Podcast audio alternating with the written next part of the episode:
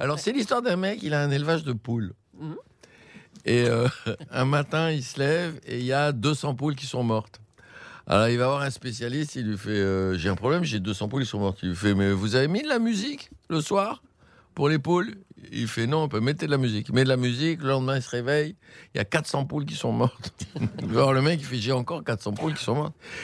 Il fait, mais euh, vous avez mis la lumière le soir avant d'endormir avec la musique? Il fait, non, mais mettez de la lumière. Il met la lumière, la musique, il se réveille le lendemain. Il y a 700 poules Et inutile de vous dire que je peux la faire durer 8 jours. Ah, nous, ça nous va. Moi, perso, si vous pouviez aller jusqu'à 18h. C'est la fin de saison. Hein. Vite, c'est la valise, la valise maintenant. Alors, il fait, mais j'ai quand même 700 poules qui sont encore mortes.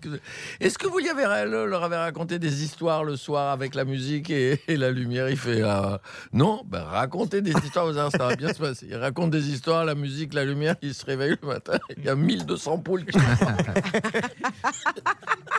Il va voir le type. Il lui dit J'ai encore 1200 poules qui sont mortes. Il lui dit Vous avez encore euh, des idées pour m'aider?